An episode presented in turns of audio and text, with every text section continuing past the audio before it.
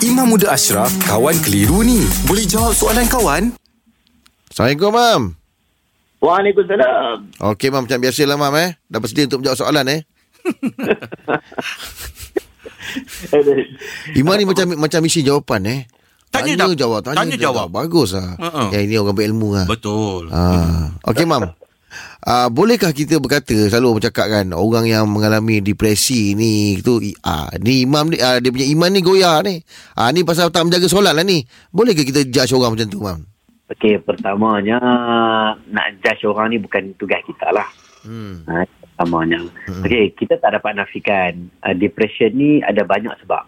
Hmm. Mungkin salah satunya salah satunya sebab spiritual. Mungkin ada kaitan dengan keimanan, dengan ketakwaan. Mungkin ada kaitan. Betul. Tetapi untuk kita judge seseorang itu depression, kemurungan, dalam keadaan apa uh, sakit mental dan sebagainya, kita katakan orang itu lemah iman. Tak semudah itu. Mm-mm. Sebab uh, kemurungan depression ni datang dengan pelbagai sebab.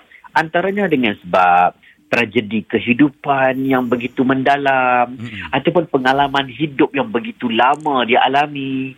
Ada Hmm. sebahagian orang bukan sebab tu. Ada sebahagian orang yang kalau kita tengok dia biologi badan dia tak dapat dikawal. Bahan kimia dalam badan tak dapat dikawal. Sebab tu yang sebahagian tu makan ubat.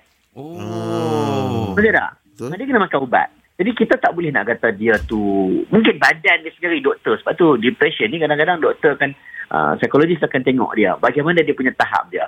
Dia sampai tahap yang lampau ke lebih daripada 14 hari dalam kemurungan ke ataupun bawah daripada itu dia dah melekat dalam tubuh badan ataupun tidak. Mm-mm. Kadang orang susah nak rawat mungkin dengan sebab-sebab dia tidak tak, tak dirawat dibiarkan begitu akhirnya makin melarat. Jadi kita orang yang depression sebagai lemah iman uh, saya rasa saya tak setuju sebab dia terlalu mudah. Ya, cuma kita boleh nasihat uh, spiritual kaedah spiritual spiritual ni satu, salah satu kaedah yang yang bagus Mm-mm. untuk meningkatkan daya tahan diri dari segi emosi, dari segi mental dan sebagainya. Ha, itu cara yang terbaik lah. InsyaAllah lah. Saya rasa. Hmm. Okey, Mam. Terima kasih, Terima Mam. kasih, Mam. Alhamdulillah. Selesai satu kekeliruan. Anda pun mesti ada soalan kan? Hantarkan sebarang persoalan dan kekeliruan anda ke Sina.my sekarang.